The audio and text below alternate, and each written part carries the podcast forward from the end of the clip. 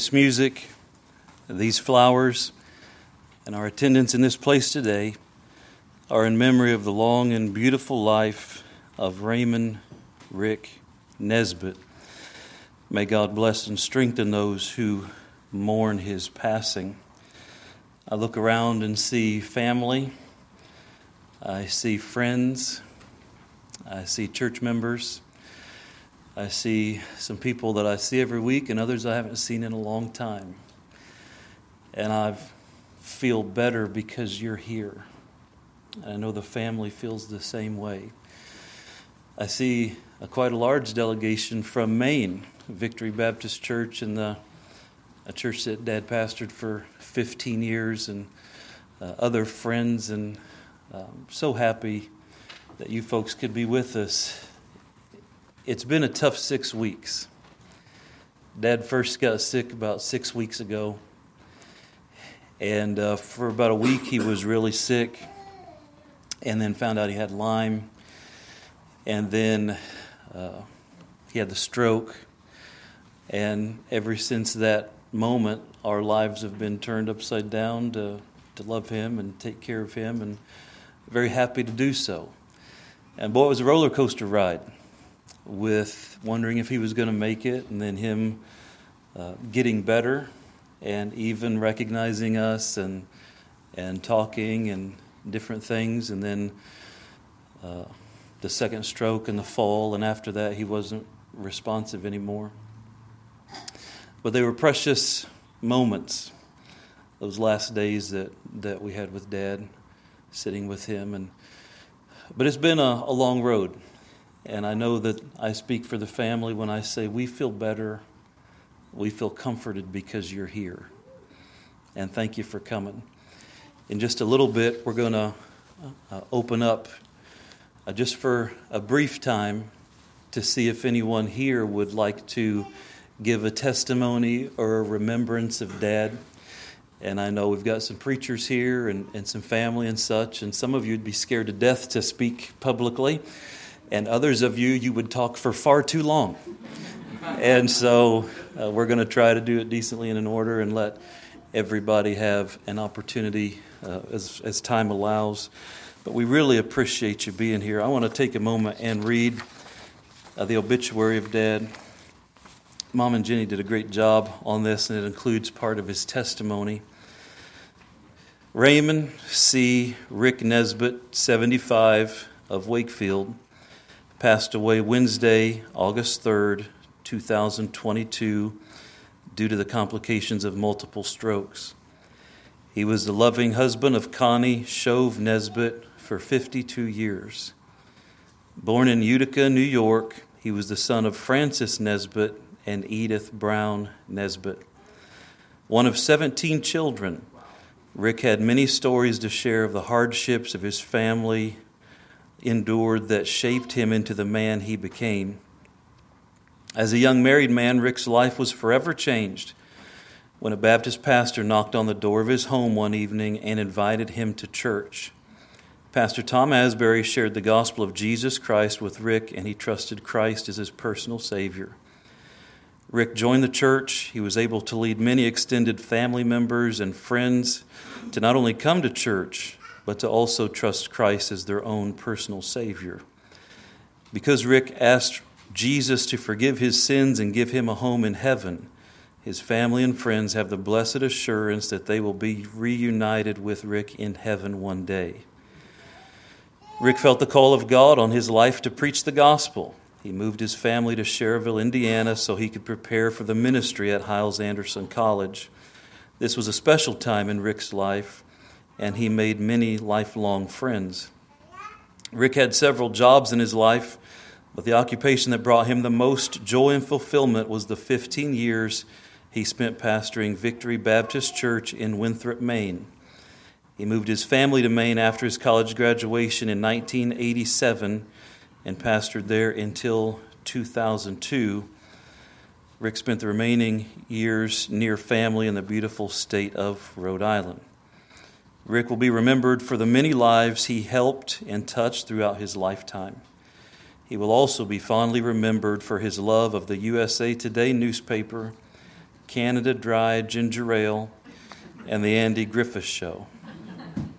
His children will miss the countless dozens of, his grandchildren will miss the countless dozens of donuts Grandpa would buy when they visited him and the legendary amounts of ice cream he helped them to consume. Besides his wife, Raymond is survived by his children, Jennifer Walter, Robert Nesbitt, his wife Angela, uh, Sarah Chapman, her husband Paul. He also leaves behind 13 grandchildren Ricky Walter, his wife Kaylee, Ryan Walter, Rachel Berry, uh, her husband Jacob, Jack Walter, Jonathan Walter, Joshua Walter, Caleb Nesbitt, Mark Nesbitt, John Nesbitt, Rebecca Nesbitt, Paul Chapman IV, Stacy Chapman, and Caitlin Chapman. Rick also has three great grandchildren Ricky, Judah, and Sarah. Raymond is predeceased by his son, Raymond A. Ricky Nesbitt, and his son in law, Richard Rick Walter.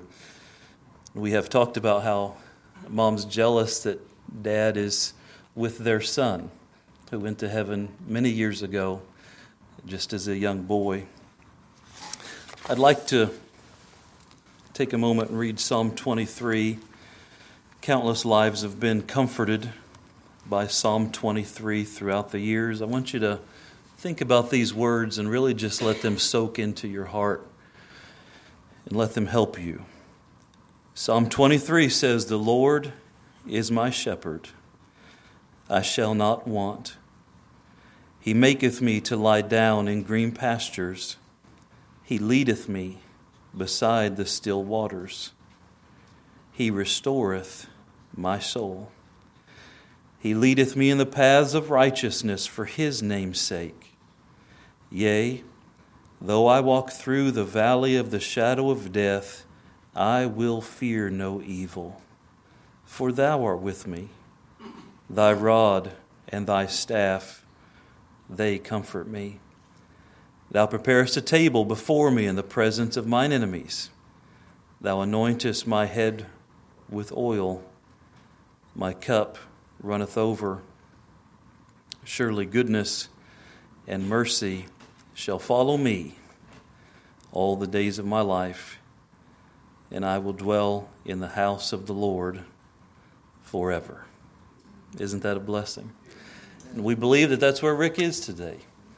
We don't sorrow for him. His body lays before us, but this was just the house that his eternal soul inhabited while he was here. Uh, Rick is with his Lord in heaven. Amen. No more pain, no more sorrow, no more suffering.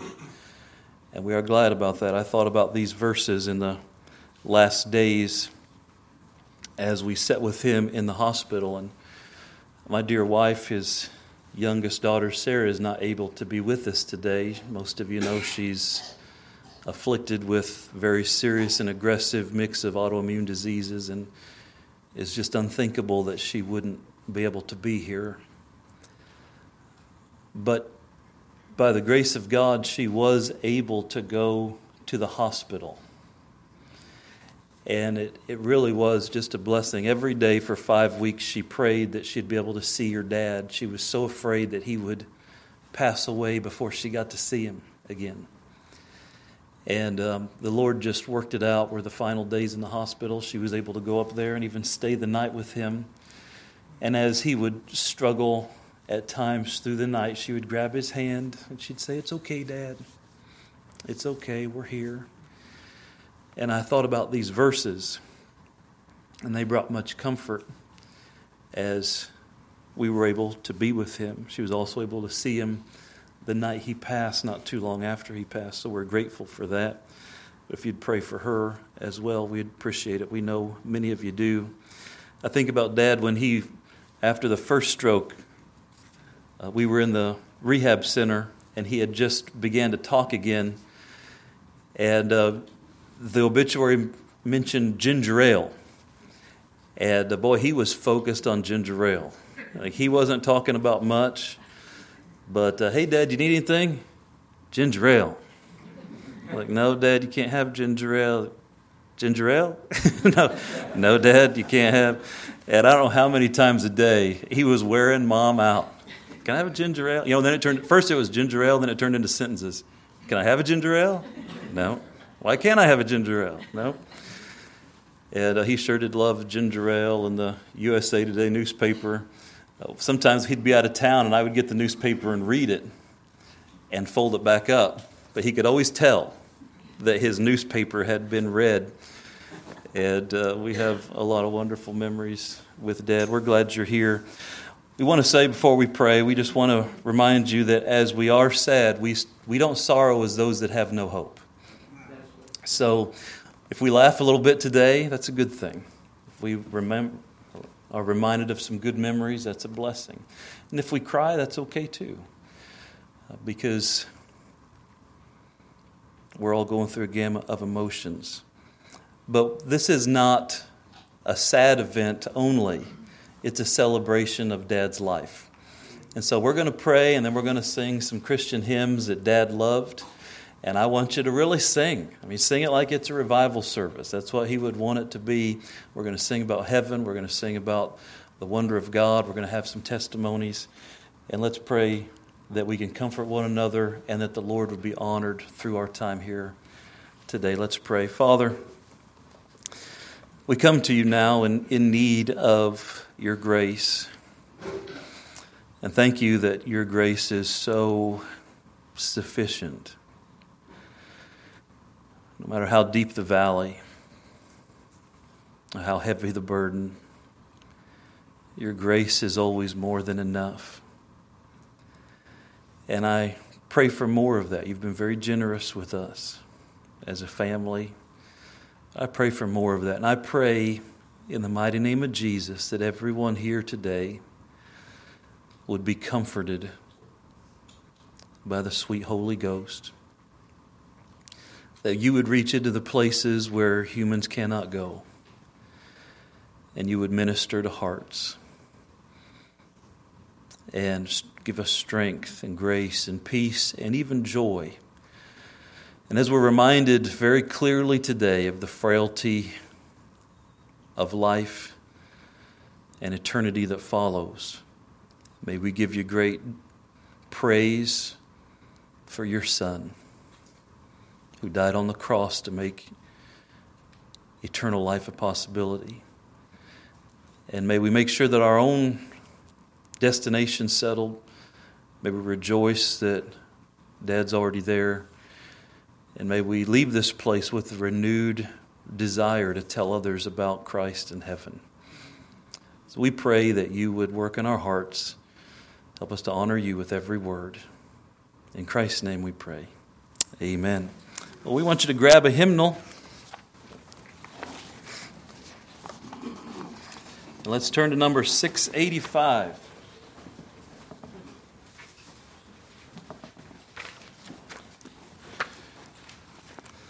number 685.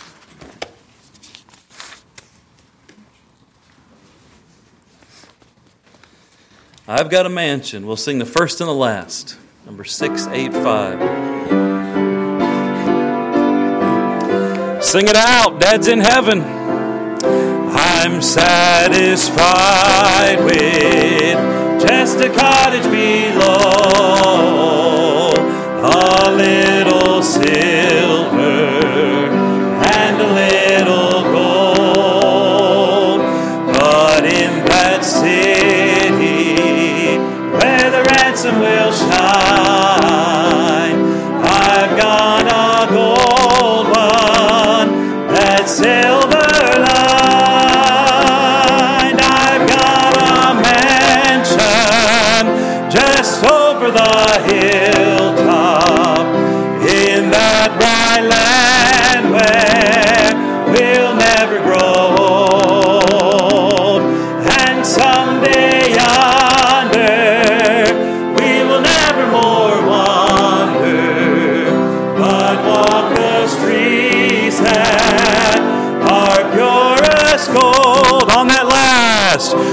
Don't think me poor oh.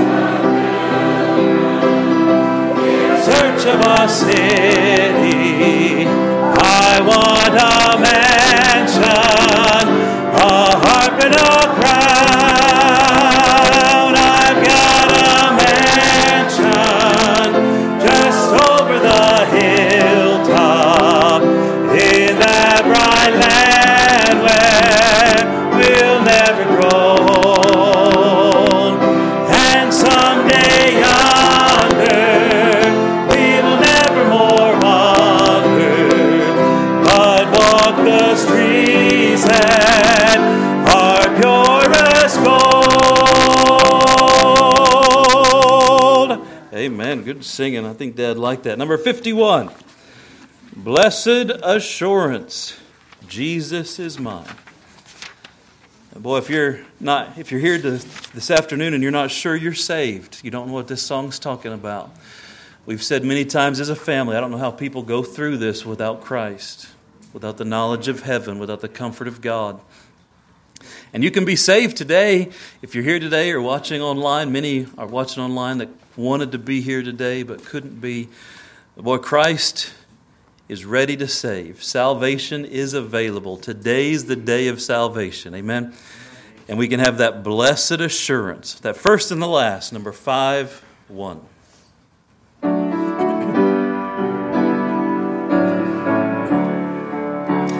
Blessed assurance, Jesus is mine. Glory divine, heir of salvation, purchase of God, born of His Spirit, washed in His blood. This is my story, this is my song praising my Savior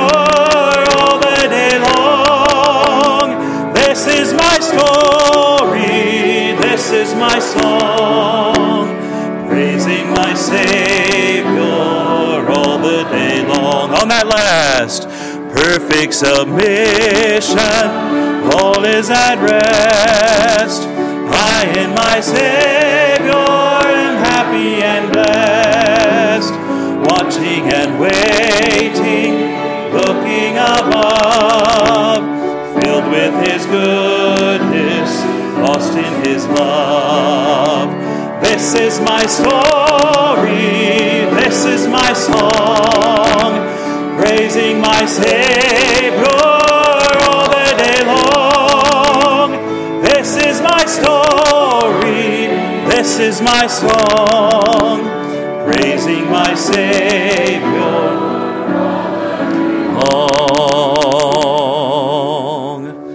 Amen. Those songs are a comfort, aren't they? At this time, we're going to have one of the young men with the microphone come down, and we're just going to have you uh, where you're at. If you have a, a remembrance, a story, we'll have uh, the family come up in just a moment and do theirs up here. So Jenny and Rob will, at the end of, of this, will come up and, and speak for a few moments at the uh, pulpit. But if you're here, we're not going to take a long time to do this, but I know every one of you are here because you knew Rick, you had some connection with him, and uh, I'm sure that you have some stories. Dad was a colorful man. And uh, he loved to laugh. He loved to joke around. He was very serious about things. He had strong opinions. And uh, it was, he's just a wonderful man to be around. And we just want to uh, take a, a, few minutes here and see if anyone has a, a, testimony, a remembrance. We ask you a few things. Number one, keep it fairly short. Number two, make it honoring to the Lord. All right, who'd like to go first? We got the microphone over here. Anybody on this side? Brother Pash, please. if you could stand while you do that. Well, the first time I saw Brother Rick I was in High Street down here in uh, Wakefield, and I saw Brother Rick knocking on doors, and I, I, thought, "What's going on here?" And but he was he was out soul winning mm-hmm. when I first came here. That's what he was doing. He was knocking on doors, trying to introduce people to Christ. That was a blessing to me. Amen. When Dad first came, uh, he did what he did for many years as a pastor. He grabbed his clipboard and he said, Paul, if you don't mind, I'm not going to go soul winning at the normal time. He said, I want to go during the week. And he would just go soul winning by himself like he had done. Thank you for sharing. I hadn't thought about that. And thank you for that. Who else has a testimony? Brother Ken, right here. This is brief. Uh, Brother Rick was a florid man. He was a jokester. He loved to. He loved to. He loved to smile the picture of him on the front of the boat, and that's the way I remember him. Mm-hmm. He was always smiling. And I remember that one of the little children, one of the children of the church, used to come up and shake hands with him and pretend to squeeze his hand, and Brother Rick would pretend that it hurt. Oh! Yeah. Of course, it didn't. But he pretended just. And, and the other thing I remember about him is when he we uh, ushered together for a few years, and when he was passing out papers, he would always be saying to people, "Can you read? Can you read?" Even the people he knew he read. Yeah. he was a good man, and he's going to be sorely missed by this church. Amen. Thank you, Brother Ken. We appreciate that. Who else has a testimony you'd like to share? Right over here, Brother Don.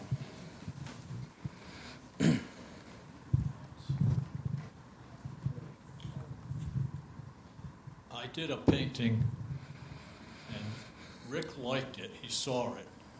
And I knew he wanted it, and it was difficult for me to give it away because paintings are your children.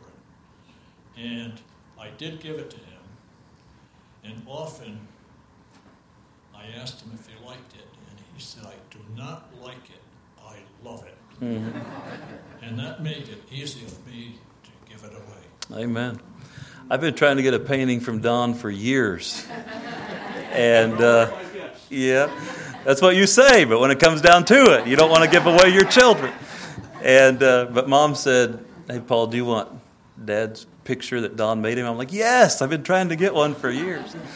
And so, thank you. Don and Lynette have been uh, wonderful friends to mom, calling every day. Yep, she's a, we know, she's a, she's a good lady but uh, calling every day just been wonderful, and so many of you have. All right, who else? Testimonies.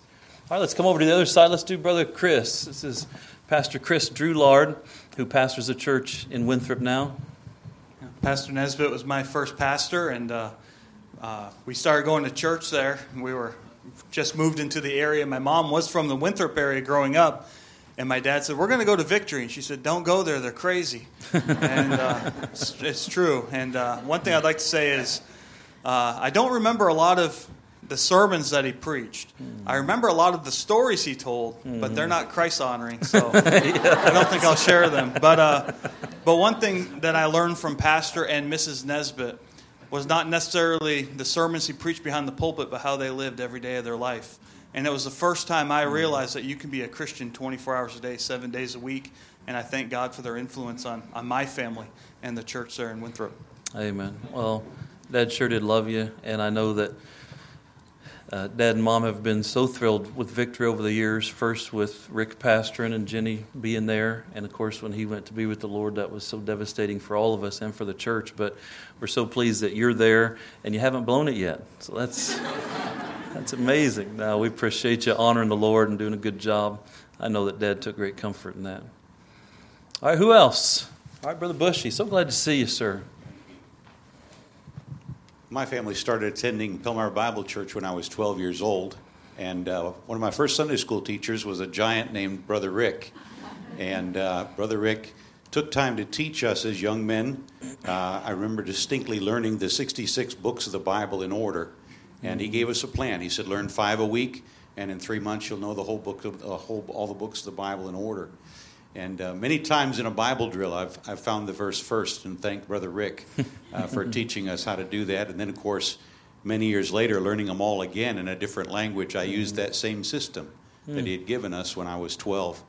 When I got ready to go to Bible college, uh, he had gone a year or two before me, and he called me and he said, uh, Brother Mark, when you get here, you're already on Route 103. And so if anybody asks, tell them you've already got a bus route. And so I got there the week before, and I was on the bus route the weekend before I started college on Route 103 with Brad Boroff and Ed Russ and Doug Cole and Miss Patty and a lot of people that are still in the ministry Amen. today. Yeah. And uh, I remember, I remember watching Brother Rick love people, and uh, I haven't seen him, I think, once in the last 30 years briefly. But he influenced my life as a young man, and I'm grateful Amen. for that. Wanted to honor him for that. Wow, what a wonderful testimony. Great. Anybody else? Testimony or remembrance? Yes, sir. I um, got saved in, in uh, March of 1987, And uh, shortly thereafter, I bought a piece of property up in Maine and, and attended Victory Baptist Church and met Pastor Nesbitt. And uh, he was, uh, right from the start, we were good, good buddies. Mm. And uh, it was very um, encouraging, and certainly I looked to him as a, as a young Christian. I looked to him as, a, uh, as someone that could um, help me and uh, help me to grow in Christ and to uh, be a friend. And of course, my wife and I both uh, befriended the Nesbitts, and over the 15 years that they were there at, at Victory, we um, were uh, there in the summers uh, when mm-hmm. we were on vacation and, and uh, really enjoyed their fellowship and, and company, and, and, it was a great uh, influence on my life as a, as a young Christian, help, mm-hmm. helping me to grow. Amen. Of course, the stories he told me, he told me about the, um, the 17 mm-hmm. children and how his dad bought a hearse uh, right. to fit the family in. Yeah. And uh, that was the family vehicle. That was the family vehicle. But appreciate it and, and, uh, and all the stories in his, in his fellowship. Amen. Thank you for that. We appreciate that. Anybody else? Don't want to miss anybody. Thank you for taking the time and being a part of that. Um, wonderful stories. We're going to have uh, Jenny come up and uh, talk about her dad, and then when she's done, we'll have Rob come.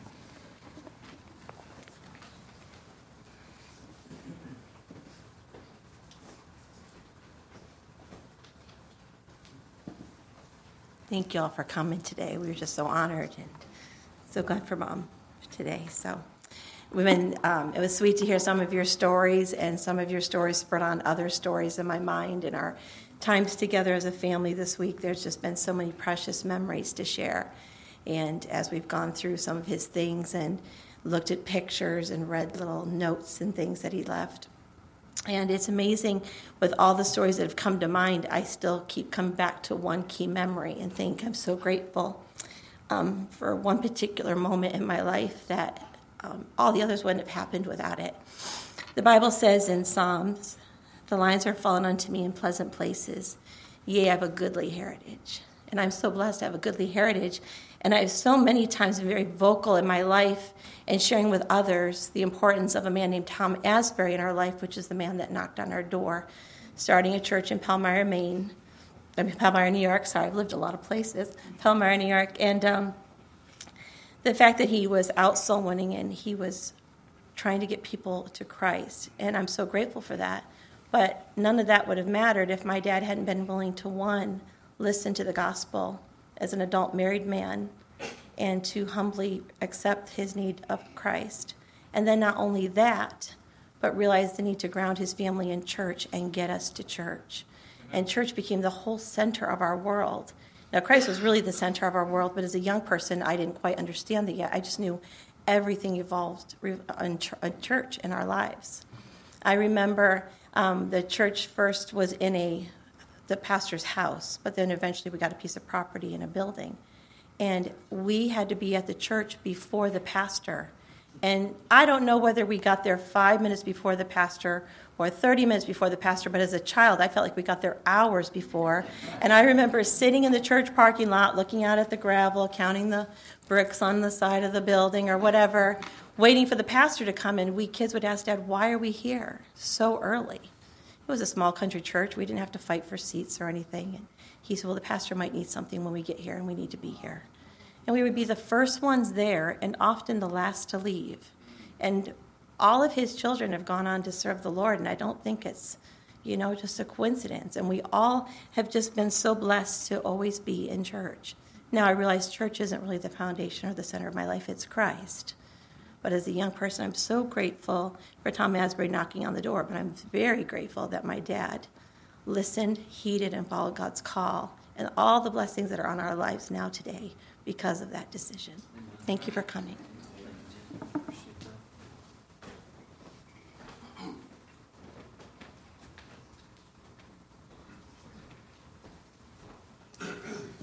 Thank you for coming. Um, wanted to first of all just thank Pastor Chapman for his graciousness. He's been just wonderful uh, in the last few days and in the last few weeks. I want to thank him for that publicly. Um, you do some thinking, you know, when you go through something like this uh, for obvious reasons. And about a three, four, five days ago, I had one thought that just kind of hit me. Uh, just really, just kind of out of the blue. And the thought was this that um, this man, at one point in time, was a giant. Um, uh, Brother Bushy, you just mentioned that a few minutes ago. You used the word giant, and I thought that was kind of coincidental. Uh, my dad was, at, at, a certain moment in time, he was bigger than life. Uh, the, the term that everybody keeps using is colorful. And uh, dad was a very colorful guy. And, and again, he was, for me, he was a giant. Um, I wanted to. Um, oh, uh, maybe just maybe the, uh, the legend was born on a day when our U-Haul truck was stolen. We had the largest one with Grandma's attic. You've all seen him before. And it was taken from us, and we had nothing. And he did not flinch. Most other people would have turned and, and tucked tail and run. And as a boy, I watched him not flinch and keep moving forward and again, uh, maybe, maybe that's where uh, the legend uh, sort of was birthed because that's because of such an un- unusual uh, situation like that. I knew Dad's heart. I know my dad's heart. And um, um, somebody said years and years ago, I think it's an old West saying, that you're not supposed to cha- uh, switch horses midstream. In other words, you're not supposed to make big life changes in the middle of life. It's risky. And, and that's exactly what dad did. He made a large life change right about the age of 40 and uh, went into the ministry. We sold everything, and, and most of you know the story. Um, I think personally that my dad did that for two reasons. I believe the first reason he did it was for the ministry. We all know he went into the ministry, and praise the Lord for that. But I believe the other reason he did it, and possibly the bigger reason he did it, in my opinion, was to put our family on a different track than the one that we were on up until that point.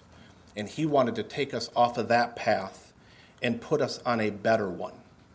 And I believe that was the larger motive that my dad had, again, in my opinion. So there was the two reasons the ministry reason and the family reason. And uh, praise the Lord, um, at this, on this day, all three of us children have a great, blessed family. Uh, Sarah's married this wonderful man back here, and they have, you know, my nieces and nephews. And then Jenny and Rick have a, a beautiful family. And, and uh, by God's grace, He's blessed us with a beautiful family as well. And uh, that would not be the case if my dad had not put us on that new and different path. So uh, I thought about this. I, I, genu- I genuinely believe that dad accomplished what he actually set out to do. Now, he did it in a little bit of an interesting way. he was Rick Nesbitt. Uh, he did it in an interesting way. But he accomplished what he actually set out to do. Um, if I can put it this way, he played the game and he won. Again, he did it in an interesting way. It wasn't always conventional. It wasn't always inside the box, uh, to be sure. But, but, uh, but the, the motive and the, the thing that he was after, he got it. And I truly believe that. I just wanted to publicly, uh, thank you for your patience, thank you for listening. I just want to publicly thank the Lord and my mother and father for their sacrifice and their investment. Thank you. Both of you, for that. If you know Dad, you know he loved his family. And he was so proud in the right way of, of Rob and Jenny and Sarah. And um, he also, as a, as a father in law, he accepted us uh, just as one of his own children. If I could speak for Angie and Rick and myself, we just felt like the kids. And mom and dad have been been so gracious and good to us over the years. Thank you for all those things. My mind is flooded with wonderful memories. Let's take our hymnal again. Let's turn number 417. it is well. You know, dad's okay. I'm so thankful that we know that purgatory is not a Bible doctrine. Uh, you know, Dad's in heaven. And so it's well with him. And even though we are struggling through this time, it's well with us too, because we have the same God. Number 417.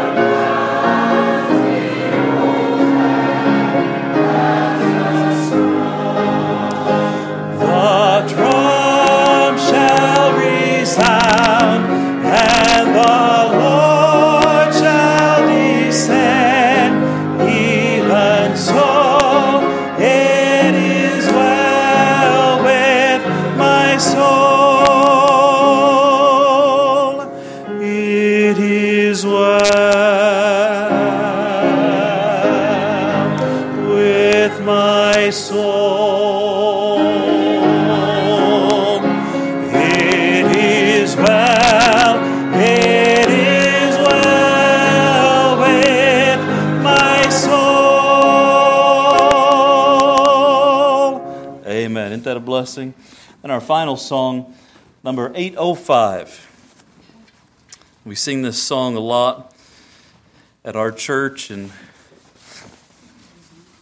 wonderful memory. We'll sing the first stanza, the third stanza. If you're able, if you're not able, that's fine, but if you're able, let's stand as we sing this song. And let's sing it like we're going to see him. We're literally talking about a man right now who is looking on the face of Jesus. As soon as dad passed, we got the phone call for mom. I hadn't been home but a few hours, and we got the phone call from mom that dad had passed, and Sarah began crying immediately, and she said, Dad's looking at Jesus. And think about that. She said, The mysteries of heaven are not a mystery anymore. Isn't that a blessing? So I'm going to write a sermon on that. My wife does write my sermons. She's, she's a good lady. But let's sing this. Because he lives, we'll sing the first and the last. Number 805.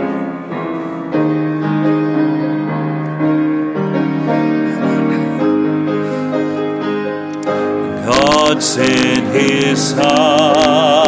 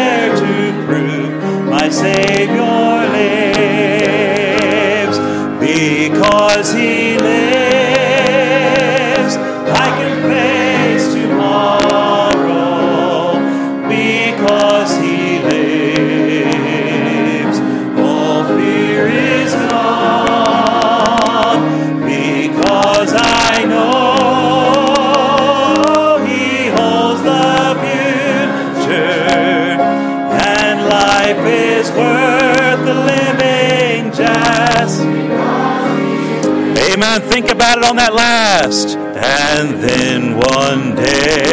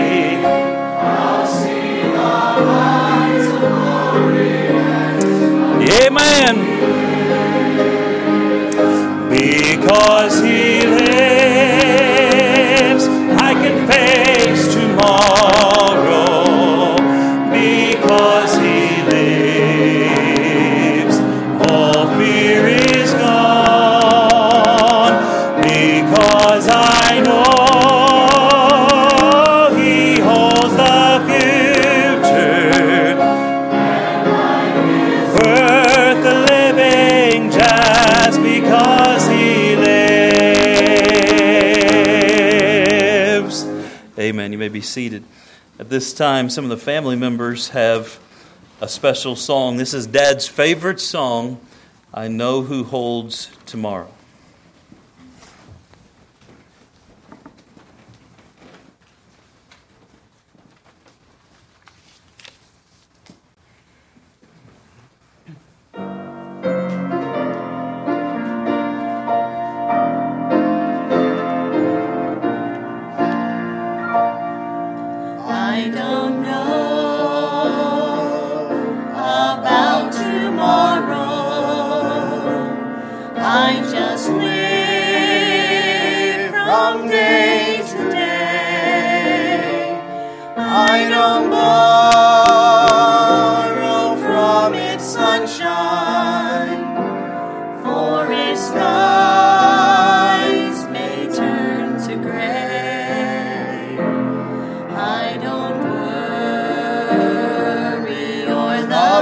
church.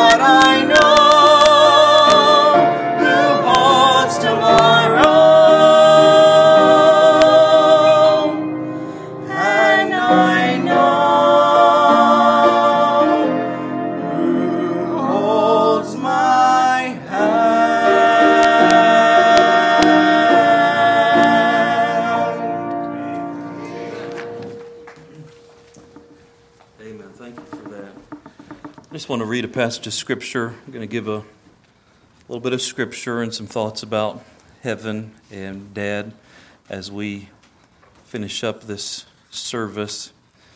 John chapter 14. John chapter 14, I want to read this, these famous verses for you. The Word of God says, Let not your heart be troubled. You believe in God? Believe also in me. In my Father's house are many mansions. If it were not so, I would have told you. I go to prepare a place for you. And if I go and prepare a place for you, I will come again and receive you unto myself, that where I am, there ye may be also. And whither I go, ye know, and the way ye know. Thomas saith unto him, Lord, we know not whither thou goest, and how can we know the way? And Jesus saith unto him, I am the way, the truth, and the life. No man cometh unto the Father but by me. Let's pray. Lord, as we take these final moments, I pray that you'd comfort hearts, give me the words to say as if you were standing here. Lord, we thank you for heaven. I don't think we praise you enough for it. So minister to those who are born again, save those who were lost, and glorify yourself through these moments. We pray in Christ's name. Amen. Let not your heart be troubled. What beautiful words. Let not your heart be troubled. Let's say it together, shall we? Let not your heart be troubled. Aren't those beautiful words? Countless souls have been comforted by these simple words since Christ spoke them to his disciples all these years ago. These words bring comfort in times of loss. These words offer clarity in moments of confusion. They give strength to the weak. They impart joy in the midst of grief. Let not your heart be troubled. Have you ever wondered why our Lord Jesus said those words that day?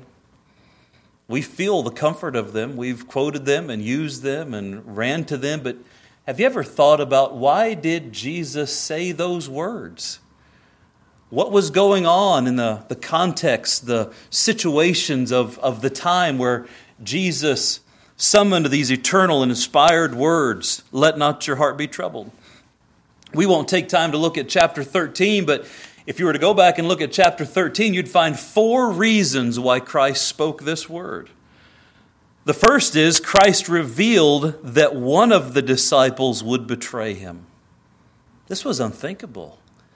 They had all basically spent three years with him, eating almost every meal, sleeping in the same places, hearing his words, following the Son of God in awe of who he was and what he could do and the promises he was making. They heard with their own ears the very power of God as the living Word of God spoke the words of God with the limitless power of the Holy Spirit. They saw him heal. They saw him raise the dead. They were there with him. They had a front row seat to the earthly ministry of the Son of God.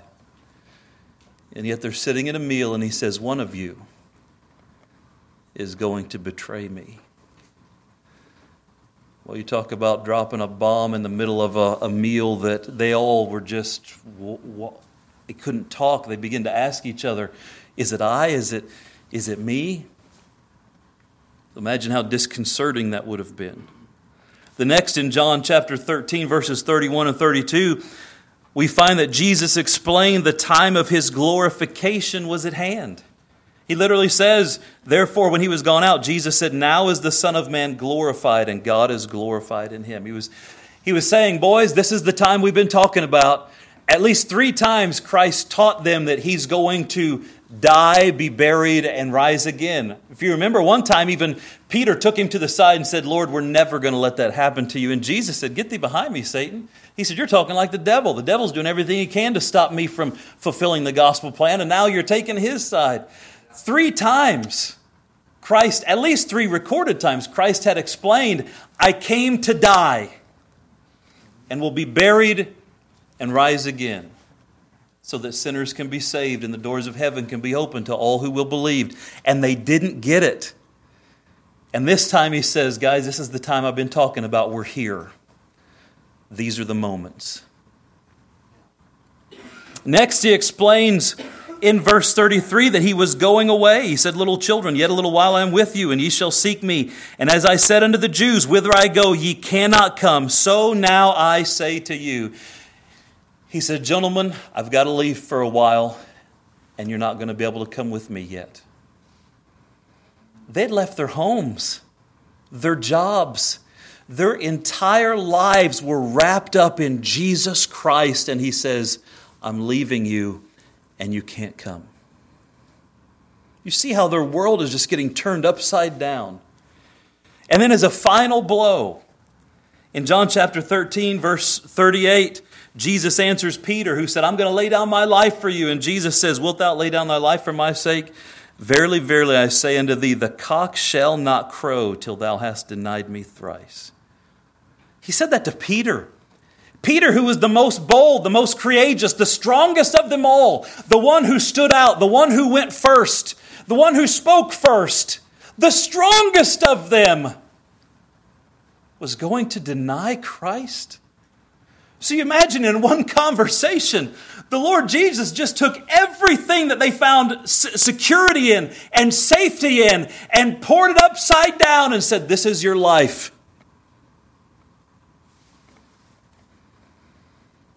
But then he said, Let not your heart be troubled. What powerful words. You know what I've found is those words are sufficient for the darkest days of life. Any situation you find yourself in, whether it's the passing of a loved one, the unthinkable catastrophes of life, those words will minister to your heart and soul in places that nothing else can touch. Let not your heart be troubled. And I say to us today, as we sit here and we're grieving the loss of our loved one, we know that Rick's with the Lord in heaven. We don't grieve for him, yet we feel the loss. There's a hole in our hearts, there's a hole in our lives. And for the next uh, foreseeable future. We're going to go up to church, and those of you that, that would, he would always sit back there, and those of you that he would laugh and joke with, and he would come by your place, or you would come by his place, and you're going to go to church, and you're going to realize, oh, he's, that's right, he's not here.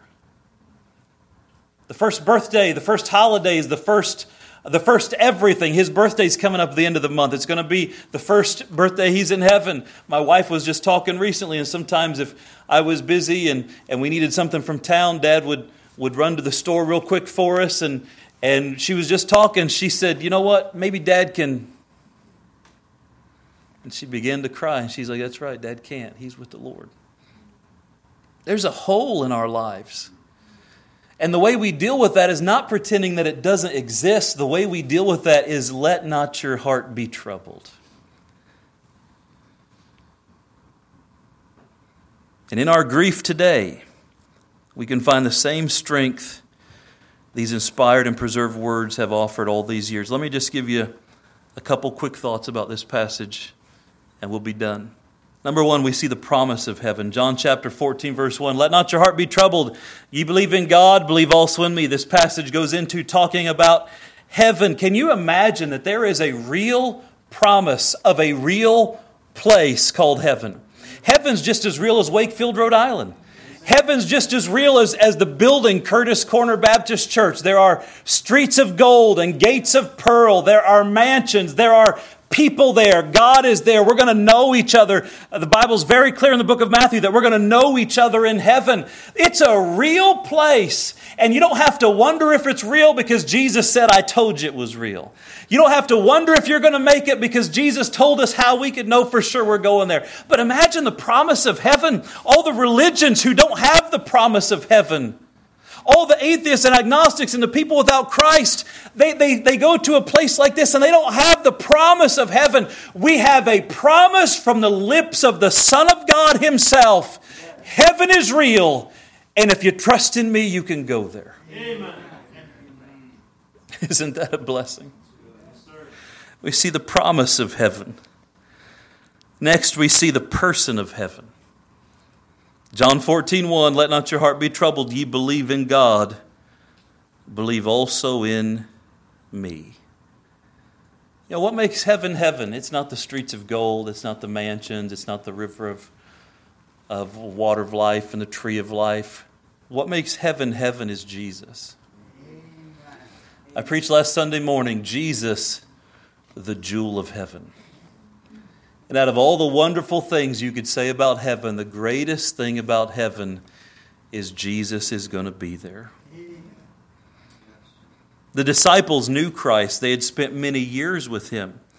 But yet, we find in verse 8, Philip, in a moment of confusion and, and doubt, says, Lord, show us the Father, and it sufficeth us. And Jesus answered in verse 9 Jesus saith unto him, Have I been so long with you? And yet hast thou not known me, Philip? He that hath seen me hath seen the Father. And how sayest thou then, Show us the Father? You know, if you spend enough time with someone, you get to know them. It's one reason why you should spend time in the Bible, you should spend time in prayer, you get to know God. Some of you are going to get to heaven and be like, Oh, you're not going to know much about Him. But boy, what a wonderful opportunity you know, and those of us, you're here because you knew Rick. To Connie, he was husband of 52 years. To Rob and Jenny and Sarah, he was dad. To Angie and Rick and me, he was a father in law, and more than that, a father. To the grandchildren, he was grandpa. To Dee and Danny and the other siblings, he was brother. To some, he was uncle. To others, he was pastor. To many here, he was a friend. And we'll all miss him dearly. In many ways, I was closer to dad than I was my own father for the last 20 years. He taught me a lot over the years. We had a lot of laughs. But you know, you spend time with people and you get to know them. And dad had a lot of opinions. And he had uh, a unique way of doing things. We would often laugh and joke about just how different we were in some ways. I remember dad was a punctual man. My internal clock is broken. Now, our church people know this and they love me anyway. My family knows this.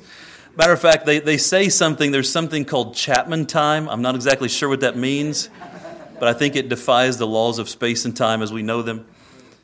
I, my inter- internal clock's broken. I could stand out there and talk to you before church. It will be 10:05 on Sunday morning. We're supposed to tar- start at 10, and someone will come to me kindly and say, "Hey, Pastor, it's 10:05." I'm like, "Oh, thanks." I would have stand there talking for another 20 minutes. My internal clock is broken.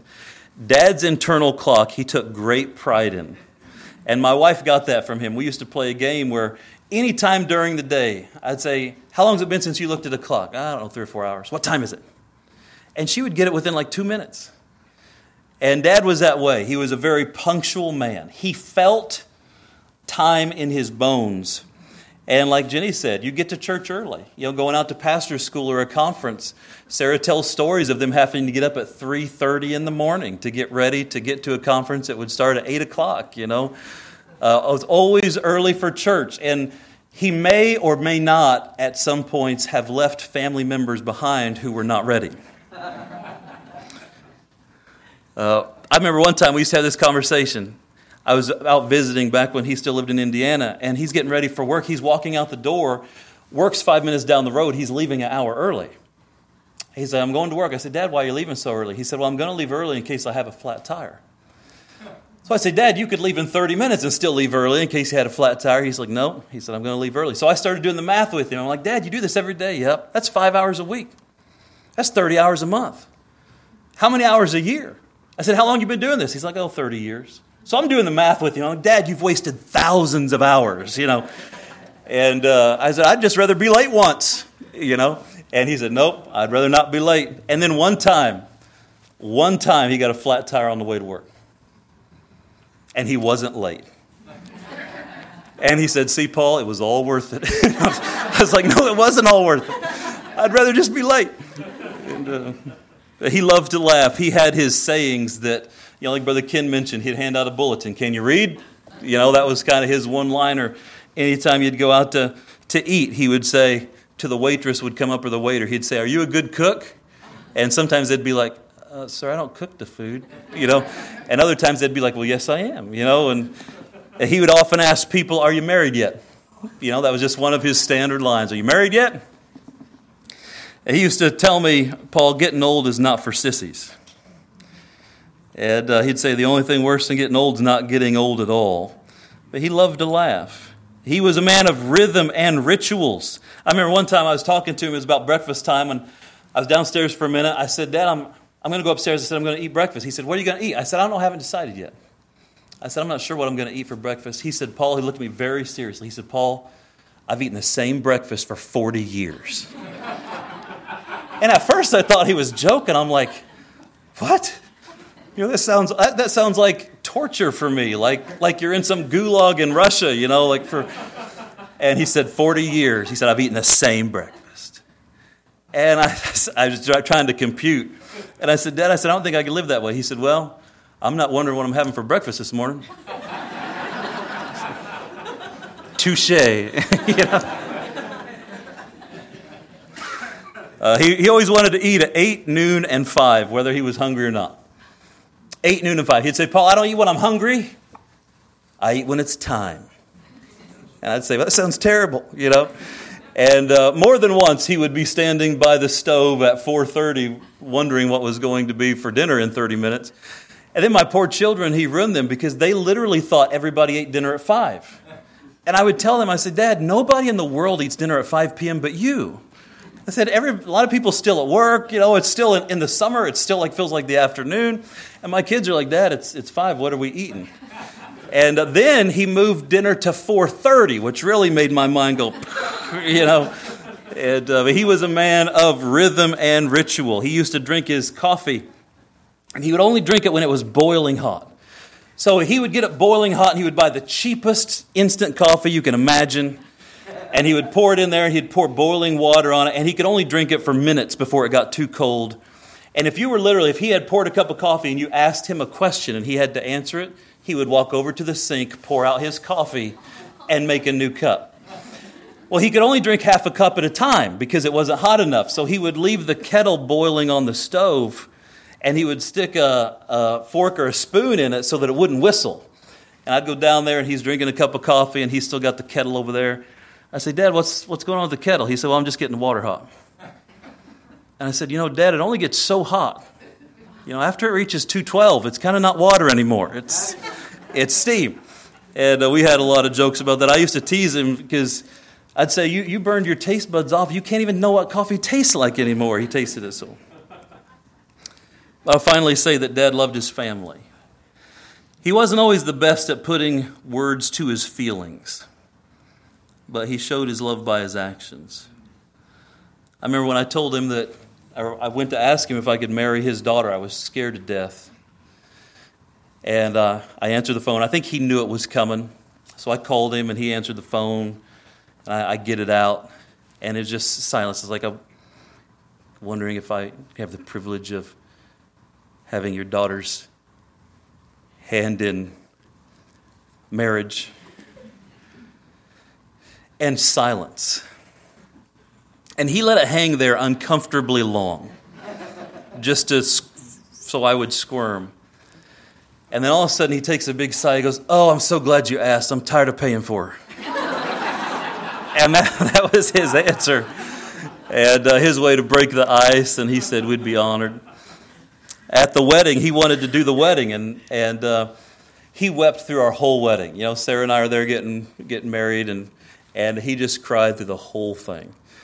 And it came time where he said, You may kiss the bride. And so Sarah and I's first kiss was at the wedding altar. So I'd been waiting for a while. And uh, I put my hands lovingly on her cheeks and I went in and very gingerly gave her the smooch of a lifetime. And all of a sudden he's like, Okay, that's enough. in the middle of our wedding, it's like, Okay, that's enough. And uh, we went to the reception and after the reception was over, Sarah and I had gotten in the vehicle and we're driving away. And I look in the rearview mirror, and Dad is sitting on the steps in front of the house in Maine, crying. You see his his shoulders heaving, and he put his hand, his head in his hands, and he was crying. I looked at Sarah. I said, "Should we go back?" And she goes, "He'll be all right." you know, as, as, we as we drove off, but um, he was a good man and we're going to miss him a lot. As we finish, we think about heaven. We see the promise of heaven, the person of heaven. We see the place of heaven. Mansions, verse 3 In my Father's house are many mansions. A new heaven and a new earth, Revelation 21 1. A holy city, verse 2. An eternal relationship with God, Revelation 21 3. No more sorrow or suffering. God shall wipe away all tears from their eyes, and there shall be no more death, neither sorrow nor crying, neither shall there be any more pain for the former things are passed away. Heaven's a beautiful place, isn't it? And that's where Dad is. Let me say, lastly, the path to heaven. We find in John 14, Jesus says in verse 4, And whither I go, you know, and the way you know. In verse 13, he said, You can't go with me yet. But in verse chapter 14, verse 4, he says, I'm leaving, and, and you know where I'm going, and you know how to get there. And Thomas said, Lord, we don't know where you're going, and how do we get there? And Jesus reminded him, I am the way, the truth, and the life. And no man cometh unto the Father but by me. I believe if Dad were here today, he would tell you the same gospel that he believed all those years ago when he was just a young married man. Everybody's a sinner. Because of our sin, we can't go to heaven. But God so loved the world that he gave his only begotten Son, that whosoever believeth in him should not perish but have everlasting life. And if you'll put your faith in Jesus today, accepting Christ as the Son of God, believing in the work he accomplished, and by faith accept him as your personal Savior, you can be born again and have the same assurance that you're going to heaven that we have in knowing where Dad is today. Let not your heart be troubled. Why? Let not your heart be troubled for the promise of heaven. Let not your heart be troubled. If you believe in God, you believe also in me. Let not your heart be troubled. In my Father's house are many mansions. Let not your heart be troubled. I go to prepare a place for you. Let not your heart be troubled. Whither I go, ye know, and the way ye know. Let not your heart be troubled. I am the way, the truth, and the life. Would you take just a moment and in your heart, would you let those words sink in? Let not your heart be troubled. Let's bow our heads and close our eyes.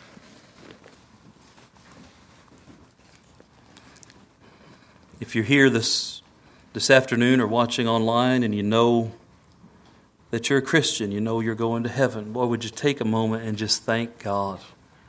Would you thank God for the gospel plan? Would you thank Jesus for dying on the cross, paying our price so that we could know for sure we're going to heaven? If you're born again, if you've trusted Jesus, you're going to see Rick again one day. But I wonder if you're here and you've not trusted Jesus as your Savior, you, you're not sure if you're going to go to heaven. Boy, today would be a wonderful day to be saved. even now, even now, you could tell God, that you know you're a sinner, you can't go to heaven without him. And put your faith in him. As God's looking on from heaven, and those that are saved are thanking God for their eternal destination being settled. Is there anyone here that would say, Preacher, I'm just not sure I'm going to heaven, but I would like to know? Would you pray for me? I wouldn't embarrass you or call you out. Would you say, Preacher, would you pray for me? I'd like to know I'm going to heaven. I'd like to see Rick again. Is there anybody here like that? Would you just lift your hand? Let me pray for you.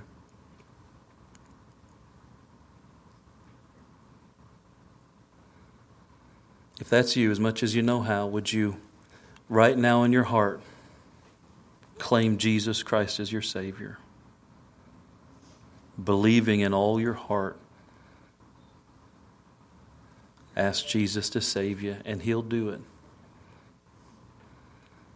By the admission of the people in the room, and I expected as much. This is a large crowd of born again people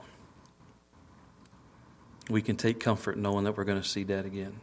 Father, we're grateful for the opportunity to comfort one another together in this time. I pray the Word of God would uh, comfort us, the Holy Spirit of God would do His work. Thank you for the remembrances. Thank you for the time that we've spent. And I pray in the mighty name of Jesus that as we leave this place, you would send your comforter with us. And I know he lives within all those who are born again, Lord, but I mean in a real, tangible way. That the family would be cocooned in comfort and peace. That you'd help us to be sensitive of those who are struggling and be there for them and love on them in the days to come. And Lord, that as Rick did his his adult life, that you'd help us to take the message of Christ far and wide and tell others about the Savior. And Lord, whether you come in the rapture, even so come, or we go through the natural process, we're glad that through faith in Christ we have the assurance that we're going to heaven. We'll be there again someday. I pray you dismiss us with your provision, your protection. Bless the reception to follow. Thank you for everybody that came and traveled. I pray you'd give them safety on the way. And please, please, please comfort mom and the family, especially Sarah, can't be here today. We trust you to do so. In Christ's name we pray. Amen. We invite everybody to come over to the fellowship hall. Uh, there is a dessert reception and some food and, and drinks over there. So here's what we're going to do in just a moment. The folks from Avery Storty Funeral Home will come up and dismiss us. They have done a great job, and we sure do appreciate them. They're going to dismiss everybody but the family into the fellowship hall, and then the family can have a few extra minutes with Dad before uh, we close that part of the service. And so please come.